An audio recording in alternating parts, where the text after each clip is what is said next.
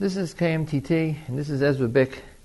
We'll be starting this week a series based on Pashat HaShavuah, whereby I hope to take a point perhaps more connected to the simple Pshat, perhaps an expansion of it, something that arises in Pashat HaShavuah, and discuss its ramifications. This week we're reading Parashat Chayei Sarah, and I'm going to the end of the Pasha, the meeting of Rivka and Yitzhak. Just to remind us of what happens, Rivka is coming from Aram, from her father's house. She's in a caravan of camels. She herself is riding on a camel. And she approaches Eretz Yisrael. She's someplace in Eretz Yisrael, and she meets Yitzhak. How does she meet Yitzhak? She sees a man who is walking in the fields. It says that Yitzhak is walking in the field at evening time, Lifnot Arev, eventide, and he sees her, and she sees him, and using the usual translation, she falls off her camel. Then her guide, the servant Eliezer, tells her this is Yitzhak, and Yitzhak then takes her home and marries her, falls in love with her, and marries her. The expression, which I translated as falling off the camel, in Hebrew is Vatipol Me'al Hagamal. Nefila is a fall. Lipol is almost always translated as falling, and that's how we naturally tend to understand this. Rivka fell off the camel. Interestingly, Rashi does not interpret it that way. Rashi says that he goes out of his way to say that the word Vatipol, Rashi writes, means that she simply she got off the camel. Hishmita atzma la'aretz. She slipped herself. She slipped down to the ground. Rashi's main point is to make it not something which took place to her, but something that she did. She got off the camel. She descended from the camel. Perhaps she descended in a manner to explain the word tipol rather than yarad. So Rashi says that she didn't. It's a camel. It's not easy to simply. You can't step off a camel.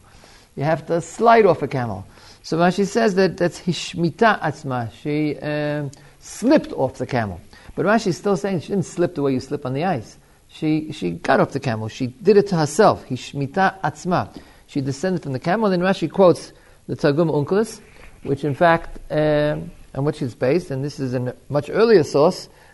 Where the translation is Ve'it rikinat me'al hagamal. She leaned off the camel. Very often rakan doesn't even mean moving, it just means leaning over.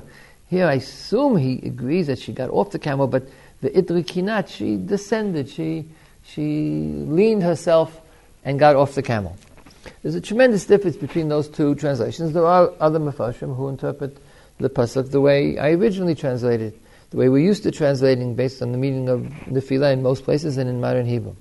But I think there's a tremendous difference, and I'd like to relate to that difference and then concentrate on my original explanation that indeed she did fall.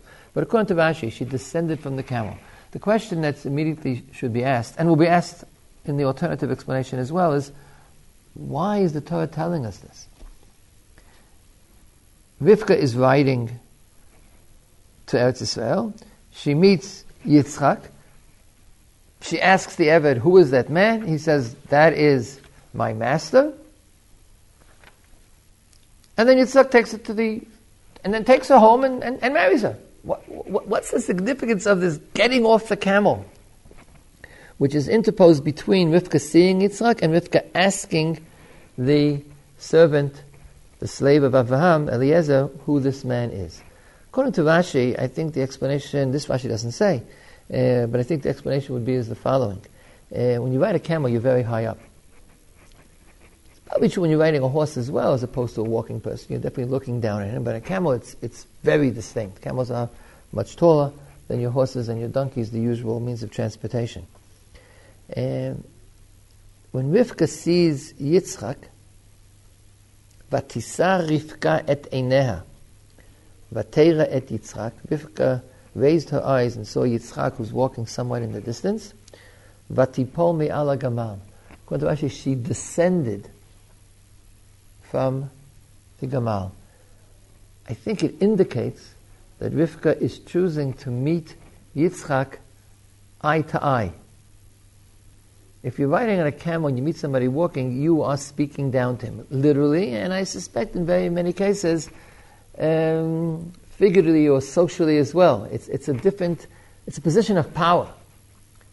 And to meet somebody, you have to get down off the camel. Now, if it's somebody you know, so of course you'll do it. But here she doesn't know him. She could just pass him in the dark, in the approaching dusk. Or maybe to be polite, she could say, hello. Rivka getting off the camel means she decides she wants to meet this person. And the way two equals meet, which is at eye level. And therefore, she's not going to greet him from up above, but she gets off on the camel. Then she says to the Abbot, who is this person? Why does she say that? Because she plans to meet him. She plans to converse. She plans to find out who this person is.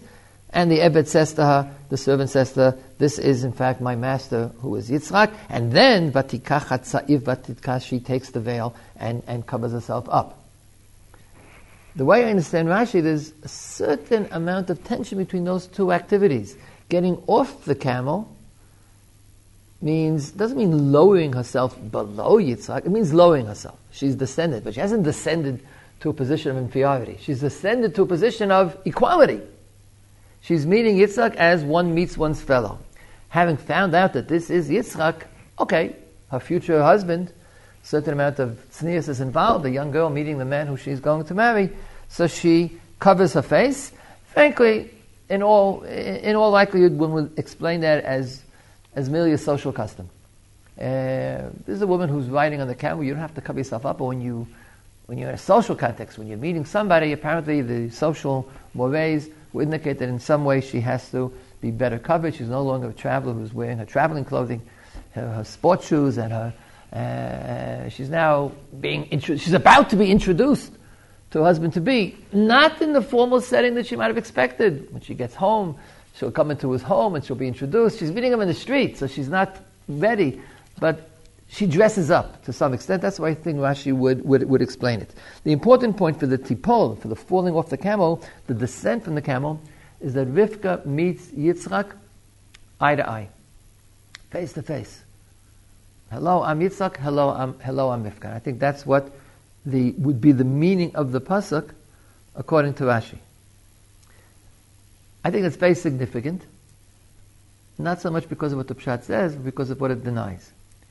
The Netziv of Naftali Tzvi Yehuda Berlin, Rosh Hashiva of Volozhin, explains the pasuk according to the usual translation. Batipol means she fell off the camel. Now the question is twofold. One is, why is the Torah telling us? And two, Pshat, why did she fall off the camel? She was an accomplished camel rider. She had just ridden all the way from Aram, several days at least, on the camel. And why did she fall off the camel? So the Netziv explains as follows, which more or less it's directly derived from the way the Psukim are constructed. What is Yitzchak doing there? So going back to Psukim, to Pasuk Samach Bet 62, chapter 24, Pasuk 62, V'Yitzchak ba mibo Be'er Lachai Roi, B'hu Yoshev Be'er Tzanegev. Yitzchak was coming from a place called Be'er Lachai Roi. So we don't know much about that place. The Netziv points out that is a well in the middle of the desert, to which Hagar had fled when she was expelled from Avram's house. But it's a place of water, a place where an angel appeared to Hagar in the middle of a desert. The next pasuk is more significant. Vayetze Yitzchak lasuach basadeh lifnot arev. And Yitzchak went out to, difficult word, lasuach. Chazal. Rashi following Chazal. Onkelos say lasuach means to daven, means to pray, to speak. Sicha is speech. It might mean to wander about. Maybe that would be the more obvious pshat. Chazal interpreted to mean tefillah. This is the source for the statement of Chazal, Yitzchak tiken tefillat mincha. Yitzhak instituted the afternoon, the late afternoon Tefillah, which we call Mincha. It's called Tefillah Yitzhak. Why? Because here it says, Vayetze Yitzhak lasuach basadel lifnot arev. Yitzhak went out to lasuach, to speak in the field towards the evening. Even according to the other pshat, less darshani, lasuach basadeh is to wander about. You get the picture. What was he doing? The Netziv understands. We're talking about Yitzchak Avinu. We're talking about one of the greatest individuals in the history of the world, a great spiritual man, a person who had been brought up in Avraham's house from earliest childhood to serve God and to found the Jewish people. A person who Chazal called an Ola Tmima, a perfect sacrifice, who had experienced the Akedah, had been bound and had agreed to deliver his soul to God because of God's command. A person who was completely wrapped up in the presence of God. What's he doing in the field? The Netziv understands this was some sort of a meditative process. All the way Chazal understood it. It was tefillah, but he was inventing tefillah. He was connected, cleaving unto God in a very, very special way, which is why he had left his tent and gone out into the field to a special place, to this well in the middle of the desert, a place where God's presence had been manifested in the past. He had a special connection to it. Yitzchak had just come he was coming back from an experience of extreme closeness to God. He lifts up his eyes. He looks up his eyes and he sees camels. Rivka lifts up her eyes and she sees Yitzchak. The Netziv claims that Rivka, who is also a very special individual, perceives. She doesn't see a man wandering in the desert. She sees Yitzchak coming from Lasuach Basadeh Lifnot Arev. She sees Yitzchak coming from Be'er Lachai Roi. She literally perceives the enrapture, the flame of the divine presence which is surrounding Yitzchak. Vatipol me'al hagamal. She is knocked off her feet, or in this case, knocked off her camel perch. She's overwhelmed. She had seen many men on the caravan paths in which her camels are taken on the long journey from Aram. But all of a sudden she sees this man coming out of the dusk, the setting sun in the background, and she actually sees that this is, she doesn't know it's Yitzchak, but she sees that it's Yitzchak. She sees that it's somebody who we call Yitzchak. And that experience, the first time she sees Yitzchak, is one which is, at that moment, overwhelming. Never had she met a person like this. Even from a distance, she felt the power, the awe, the divine presence which envelops Yitzchak. Then Netziv asks himself, okay, why is the Torah telling us this? What's the importance of this interesting picture of Yitzchak and Rivka's first meeting? Without a doubt, the Torah is spending more time telling us how Yitzchak and Rivka meet than any other, practically speaking, any other couple in the Torah, and pretty close to any other couple in Tanakh. How did Avraham meet Sarah? I don't know. We know that Avraham married Sarah. How did Yaakov even meet Rachel and Leah? Okay, so there's a story there. He meets them at the well, similar to the way Eliezer meets Rivka at the well. But it's important. It's always important because it's about chesed. It's about what Rivka does. She passes the test. That's how Eliezer knows that Rivka is the intended. But how does Yaakov know that Rachel is a wonderful woman because she passes the same test and he falls in love with her? But here you have this picture, like it sounds like a movie, like a romantic movie. Yitzchak is wandering out of the desert in the dusk with the setting sun behind him, the last rays of sun hitting his head as he comes by. And she is coming on a camel, and she falls off the camel not knowing who he is. Beautiful picture. I could make a wonderful story. Why does it exist? So Netziv makes the following point, which I think is a brilliant point. Netziv claims first impressions leave lasting impressions.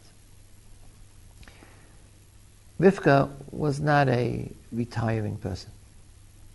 She wasn't a shy person. She was a powerful person, as we see in the next week's parasha. But her first meeting with Yitzchak, her first impression, was one which overwhelmed her.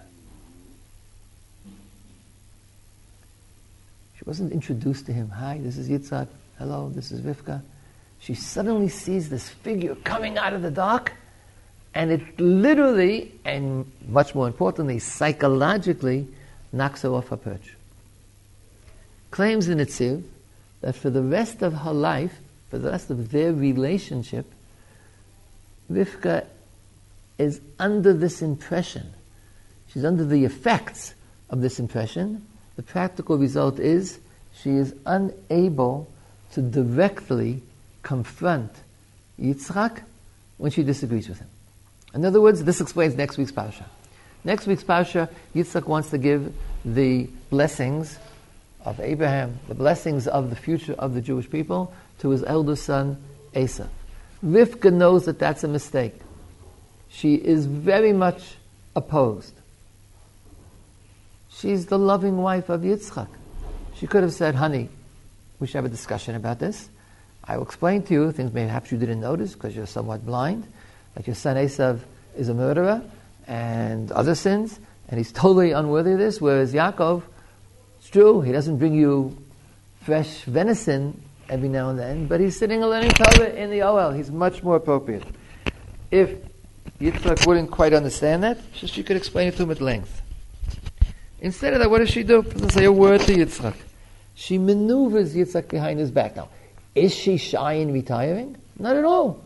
She's sure she's right, and she will get her will done. She has no compunctions of maneuvering, of manipulating her husband Yitzchak. But she can't speak to him directly and say, you're wrong, do what I want. When she approaches Yitzchak, she still, or in her subconscious, she remembers when she was a little girl and she met this flaming figure of faith in the evening, and she stutters. She cannot directly confront him and impose her will on him that way. That doesn't mean that she gives in. We're talking about Rivka Imenu here. But her method is one that's appropriate to their relationship.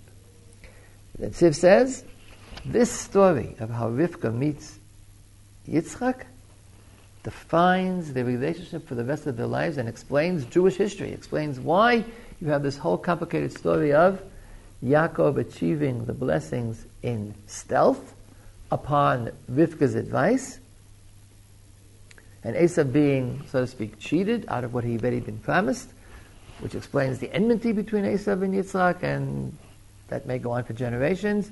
And this is a founding feature of Jewish history, all because of the way Rivka met Yitzchak in the evening when she came back on her camel and was knocked off her camel and remained somewhat knocked off for the rest of her life. You have here in Netziv a very interesting picture which I would like to comment on for a few minutes so that we shouldn't be too upset. The relationship, the married relationship, the conjugal relationship, the partnership between Yitzchak and Rivka is unusual. It surely isn't what we think about. When we think of man meets woman and they devote themselves together to a common goal. Yitzchak is a towering figure, not necessarily a social figure, very little connection to the outside world, towering figure of devotion to God.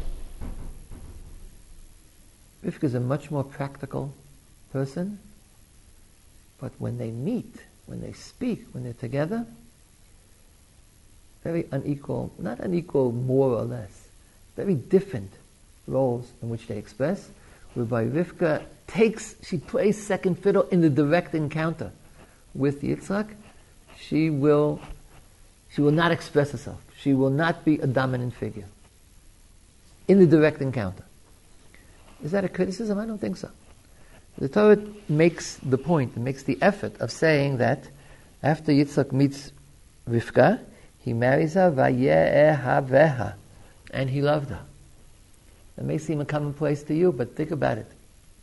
Who else is that said about in the Torah? It's true, it says that Yaakov loved Rachel, but that's in order to explain why he chose her rather than Leah.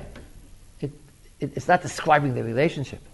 Here, the Torah says something many, many times. It says A marries B, I hope that they all love their wives. I hope their wives love them. Since we're talking many cases of tzaddikim, I assume that it was true. Only here does it say that he married her and he loved her. Vayinachem Yitzchak acharei imo. And marrying Rivka comforted, healed Yitzchak after the death of his mother. They had a very close, very beautiful relationship. Doesn't exactly match what our normal expectations might be. It's a very unusual one. It's especially unusual if we compare it to Avraham and Sarah. For those of you who thought that perhaps I'm going to conclude the Torah thinks this is the proper and only relationship between a man and a woman. A woman should sit next to her husband and keep her mouth shut. Avraham and Sarah have a very different relationship. And Chazal go out of the way to stress the difference of that relationship. Chazal view Avraham and Sarah as being partners in equality. They did the same things together. This is expressed in one Ma'amar Chazal, because it's found in merely, they rooted it in only one pasuk. When Avraham and Sarah are leaving Haran to go to Eretz Yisrael, it says Avraham took his wife, took Lot, ve'et ha'nefesh asher asu becharan, and the souls that they had made in Haran. Since the subject of the pasuk, of the verse, is Avraham, it could easily have said, Avraham took his wife Sarah, Lot, his nephew, and the souls that he made in Haran. The pasuk says, Avraham, who's the organizer of the trip, took Sarah and Lot, and the souls that they had made in Haran. Rashi quotes Chazal as saying, souls you make, what does that mean? It does not mean, as the way Chazal interpreted it, not people who they had bought as slaves, which could be an explanation, but Chazal interpreted literally, souls they had made, meaning people who they had brought closer to the worship of God, basically converted to the non-existent Judaism. Avraham megayer et hagvarim, Sarah megayer et hanashim. Abraham converted men, Sarah converted women, and those people were the following. They were like the disciples of Abraham who accompanied him on his trip to go to Eretz Yisrael. I think sometimes when I first heard that medrash, learned that Rashi, and I think many people understand it as a statement of Chazal trying to emphasize that Abraham took care of men and Sarah took care of women. Something that Chazal making a point of, the differentiation between the sexes, the separation of the activity of males and females. That's not the main point at all. That's almost an aside. That's simple. Obviously, Chazal it was obvious that each one worked with the people they could work with. I think that's probably true to this day, more or less. The rabbi works with the men and the rebbetzin works with the women. If not, it's not. But that wasn't Chazal's point. Chazal's point was to emphasize, it says, asu, they converted people. So the Chazal explained, yes, they means both Avraham and Sarah, not Avraham. That's why it says they. That the spiritual activity of Abraham, spreading God's word to the surroundings, to the populace in the midst of which he lives, wasn't only him. She didn't stay at home cooking while he ran out. They both were out there to be a mekarevet, to be megayeret nashim. Sarah was not in the tent. She had to be out there, somewhere. Or if Abraham is being machlis ochim, she's machlis ochim. If Abraham makes speeches someplace, she makes speeches someplace. Abraham and Sarah are parallel in that pasuk. In another Mamar Chazal, which doesn't reflect any particular pasuk, in the beginning of Lechacha, Medrash Rabbah, Chazal say, Shlosha yatsu monitin shlehem ba'olam. Three individuals, yatsam monitin shlehem la'olam. Monitin, in modern Hebrew, means reputation. More or less it means that in ancient Hebrew as well, but the word literally means, it's the same Latin root as the word monetary. Monitin means coinage. Why does the word coinage mean reputation? In the ancient world, until today in some countries, an important person, namely the king, mints coins. He has to write something on the coin. He has to write that this is 1 shekel. That's the whole point of minting. The coin is really worth 1 shekel. There's the weight of gold there is worth what it's worth. But how do you know that? You'd have to weigh it each time. So coins have a stamp of approval by an authority, by the king. So he writes on it 1 dinar, 1 shekel. And then for fun, he puts his picture on it. That's what kings do. That's monitin shelahem. The coin of Caesar has Caesar's picture. So it publicizes Caesar. The more important, the more trustworthy, the more grander a king you are, the more your coin is spread around. People will use your coins rather than some obscure coin of some duke of some little corner. And therefore, you're more famous because everyone's using your coin. That's how the word monitin came to mean reputation. But it literally means a coin. And that's how Chazal are. They mean that Avraham Avinu was very famous, but they use the word monitin, and then they ask, what is his monitin? What was the picture on the coin that represents Avraham? And the answer is, Zakein uskena mitzad echad, na'ar v'na'ara mitzad sheni. An old couple, an old man and an old woman on one side, and a new and a young man and a young woman on the other side.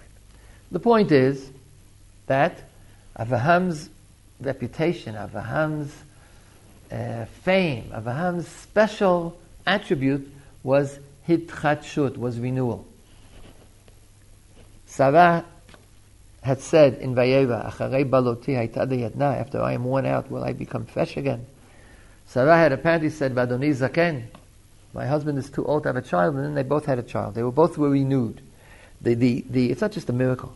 It's Chazal say this is the essence of Avraham and Sarah, that they're not just forever young, but forever becoming younger. The old becomes new. God refreshed the almost withering plant that had been the old couple Avraham and Sarah. I'm interested not in the meaning of the Midrash, but in the ways expressed. The coin was a man and a woman on both sides. We know most coins have only the king. Very rarely does he stick his queen there. The monitin of Avraham was a couple. Chazal see Avraham and Sarah, their relationship was partnership. Yitzhak and Rivka, not the same at all. Very different roles, very different relationship between them. And this is expressed in exactly what the Netziv talks about. When Sarah disagrees with Avraham, what does she do? She yells at him. Chamasi alecha. She had given her maidservant, Hagar, to Avraham, and it didn't work out well. She's upset. Not important now why. So she goes to Avraham and bangs on the table. Says, do it my way. It's all no good. I insist you do the following. Same thing later on. When she perceives, before Avraham, that Yishmael is not behaving properly, perhaps having a bad influence on Yitzhak, she says, send him away, knowing that Avraham is going to resist. She insists. She wins. She gets away. The second time God intervenes and tells Avraham, do whatever Sarah says. But the point is, Sarah confronts Avraham because she's his equal. Everything they do together. Presumably in agreement. When they're in disagreement, she says, I disagree. And she pushes for her opinion and basically wins because God says to Avraham, Kol asher tomar elecha Sarah, shema bekola. But Sarah, and Chazal say that bina yetera, there's more intelligence, more bina, special kind of intelligence in women than in men. And she actually wins. But Rivka doesn't do the same thing in a very similar situation, 2 sons. And she wants 1 son rather than the other. It's exactly the same situation. So go and say, get rid of Esav, or ignore Esav, do something with Esav, but choose Yaakov. She can't do that. She doesn't do that. She has a different way of achieving it. So we have here a point. I think it's interesting. We would normally say, if I asked you, what is Parashat Chayei Sarah about? Sum it up. 10 parashiyot in Bereishit. What is Chayei Sarah? It's a transition parasha between the career of Avraham and the career of Yitzchak, which is correct.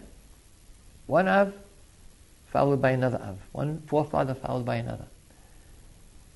In actuality, in terms of the amount of time spent, the stories that are being told here, so the truth is, this parasha is the transition between Sarah and Rivka. Begins with Sarah dying. Avraham only dies at the end of the parasha. Sarah dies in the beginning of the parasha. Afterwards, Avraham therefore has to find a wife for Yitzchak, a long pasha describing how Rivka is chosen and joins the family of Avraham. And in fact, the pasuk makes the comparison explicitly. Vayiviyeha Yitzchak, the last pasuk of the Pasha that we're reading, the story of Yitzchak meeting Rivka. Vayiviyeha Yitzchak, pasuk 67. Vayiviyeha Yitzchak ha'ola Sarah imo. Yitzchak brought Rivka, the girl he just met, into the tent of his mother Sarah. And he married her, and he loved her. Vayinachem Yitzchak acharei imo. The pasuk says Rivka took the place of Sarah, literally in her tent, and secondly in the heart of Yitzchak. The Pasha, in terms of what it says, is about Rivka taking the place of Sarah. Of course, it's also about Yitzchak taking the place, beginning his career in replacing Avraham, which actually doesn't begin to do anything. There's no story to the next Pasha, which begins Ola Toldot Yitzhak. This is the story of Yitzhak. So the story of Yitzhak really begins in the next Pasha. The story of Rivka begins here, at least in its potential. So we have here, and I don't have much more to add except that we should reflect on it. In terms of Sarah and Avraham, in terms of Rivka and Yitzhak, two very different relationships between couples, two successful couples, two ideals, two av'eim, forefather, foremother, forefather, foremother.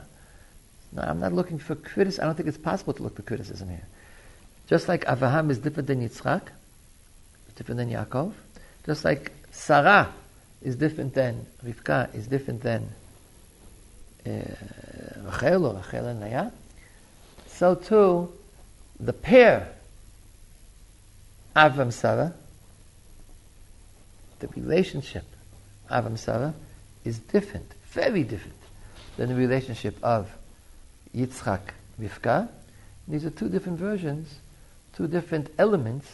It will be combined eventually after three generations. Will be the creation of the children of Am Yisrael. Logically, I should immediately continue and ask, what do we know about the relationship between Yaakov and his wife? Okay, we're not up to that. It's also a very complicated question for a very simple reason. He has more than one wife. He has at least two, between 2 and 4 wives. It's difficult for us also to even appreciate what that means because we have no experience, we have no model. None of us really understand bigamy. And therefore, it'll be quite difficult, assuming that there is psukim that I could try to analyze, I think it'll be difficult to do so. In the meantime, I don't know the answer. And Mitzvah Shem, perhaps when we get to some pasha like that, I will reflect on it. But here it's explicit. Here the Torah really wants us to see Rivka replacing Sarah, Rivka's relationship to Yitzchak, Rivka's relationship to Avraham. As I said, I prefer, maybe it was obvious, I prefer the explanation of the Netziv, because it explains the following pasha, it explains what's going on later on. And frankly, I think it's a better pshat on the word v'tipol. Rashi explicitly denied that because he couldn't understand why she fell off the camel. And Rashi's explanation sort of ruins my point, at least to some extent. Rivka gets off the camel to meet Yitzchak as an equal. Sounds like the way he described Avraham and Sarah. But perhaps it's not really so much the opposite, because right away afterwards says that's what she wanted to do, but the next line is Vatikach hatsa'if vatitkas. And she veiled herself before him. You can claim that women do that all the time, but the Torah doesn't tell us that Sarah was ever veiled before Avraham. It makes the point here, so perhaps it might be a similar point to what the Netziv says, but the Netziv really made it too much more dramatic, and getting knocked off a camel really psychologically explains it much better. And so my main point is really based on the Netziv rather than on Rashi. Compare the two couples and try to understand how these two models could be models of spiritual relationships, physical and spiritual relationships, which mold Am Yisrael in the future.